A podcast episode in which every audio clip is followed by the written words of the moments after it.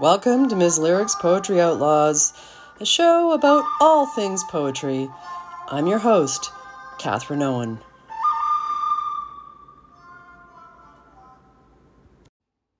All right, good morning, Poetry Outlaws. First, an addendum to yesterday's M is for Muses. Don't you often find that when you're focusing on something that you tend to then see that something out in the world or in what you're reading or watching?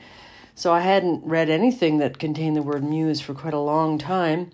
And then I'm reading uh, Dear Birch by Margaret Christakos because I'm reviewing it for my Marrow Review site on WordPress. And it's also going to be part of today's imagined readings. And I came across some lines in which she talks about her muses, which seem to be uh, female lovers. She says, One of the things she is noticing is how she is making R into a muse in much the same way N became a muse and S had been a muse, and before that and after them both, how X was a muse. She writes across pain of feeling rejection, of imaging and imagining herself to be spurned by someone because this is an anxious, vibrant space of feeling magical, perhaps, of sensing a capacity in herself to shore up her self esteem as someone who can write and think intelligently and is therefore desirable if only the muse love could hear inside her head or read her on the page, they would catapult back to her. Maybe that's the strategy belief system at play. Yeah, that pretty much encapsulates it. The whole cycle of one muse becoming another muse and feeling that magical sensation of being able to create from this being channel, and then also that fantastical thinking of the muse is going to hear you or read you, and then they're going to fall even in more love with you, which of course is absurd because what you really need in the muse is for them to be distantiated and hollow and detached enough so that they can be channels. If they're too connected to you, they fall for you too much, then you don't have the breathing space required in order to create. So there's that paradox always at play. So I decided today, well, I've been rereading Tim Lilburn's Moosewood Sandhills, which came out in 1994. And from it was from McClelland and Stewart. It was received very well. It was seen as his kind of breakthrough book. And at the time, I, I really loved it. Uh, I'm a little bit more critical now, or maybe a little bit more cynical and jaded who knows? But I saw him read from it in probably the mid 90s, maybe 96 or 97 at uh, Commercial Drive. Uh, Bukowski's used to be a place where I forget who organized a reading series there. It was a very awkward venue because it was long and had several tiers, and you kind of read between pillars. It was a kind of incongruous place for Tim Lilburn to read these poems that are you know ecstatic and materialist and and natural and all about you know a man communing with with nature his environment and becoming you know religiously and in, in the deepest sense connected to the world. Uh, so I first wanted to read, I'm, I'm rereading uh, Marianne Boruch's The Little Death of Self, Nine Essays Towards Poetry, which is in the Poets on Poetry series that comes out from University of Michigan Press. And this piece, she's writing about uh, Flannery O'Connor and Elizabeth Bishop and their friendship and the connection between their prose and poetry. And she takes a quote from O'Connor here The writer should never be ashamed of staring there is nothing that doesn't require his attention.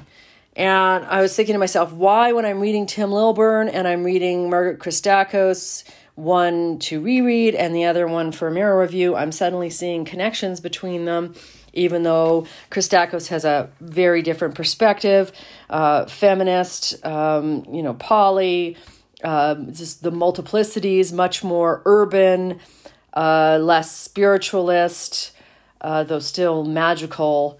Mm, she's more concerned to note down the more tangible or quotidian bits of her day, whereas Lilburn is still in, in his way listing details of what he sees and experiences, but in a more possibly transcendent sense.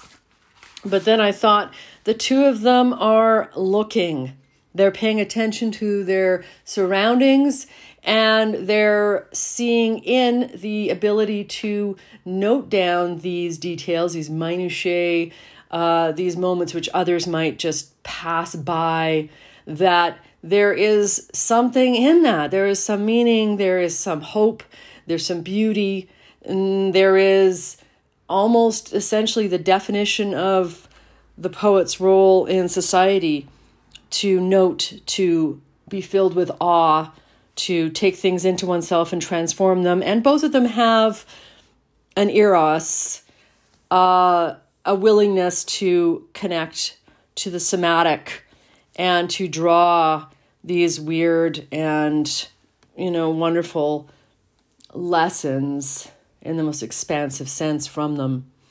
So I'm going to read a poem from Tim Lilburn's Moosewood Sandhills called Sleeping on the Land, Root Cellar, and then I'm going to follow that with August 19th in Dear Birch. Most of the pieces are quite long, so this is chosen because it's one of the shorter ones, but also we have this erotic core connecting them, even though one is more urban and familial and the other one is more solitary and natural.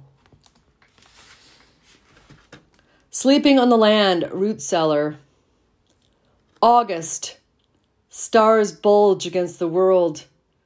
You lie down in the hole where you've stored potatoes. Their meaty antennae nod. Above, a roof of straw bales. On your lucky third night, you dream of passing bears running in darkness flickering grass. You wish to understand the world? Be vanquished by it in one aspen yesterday, living like a spy, a city of light. Its depths, boulevards, everywhere the aroma of thought. You have no rights in that city. Desire thins the shape it rushes, so the whole is your rest.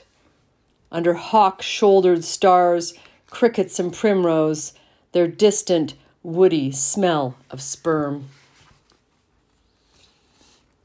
August 19th. Then, as a long and slow second thought, she properly takes you in. Your zinging cicada trill, your outfurled flags of foliage, the neighbor baby's large grunts like garden toads palpable through their shared fence.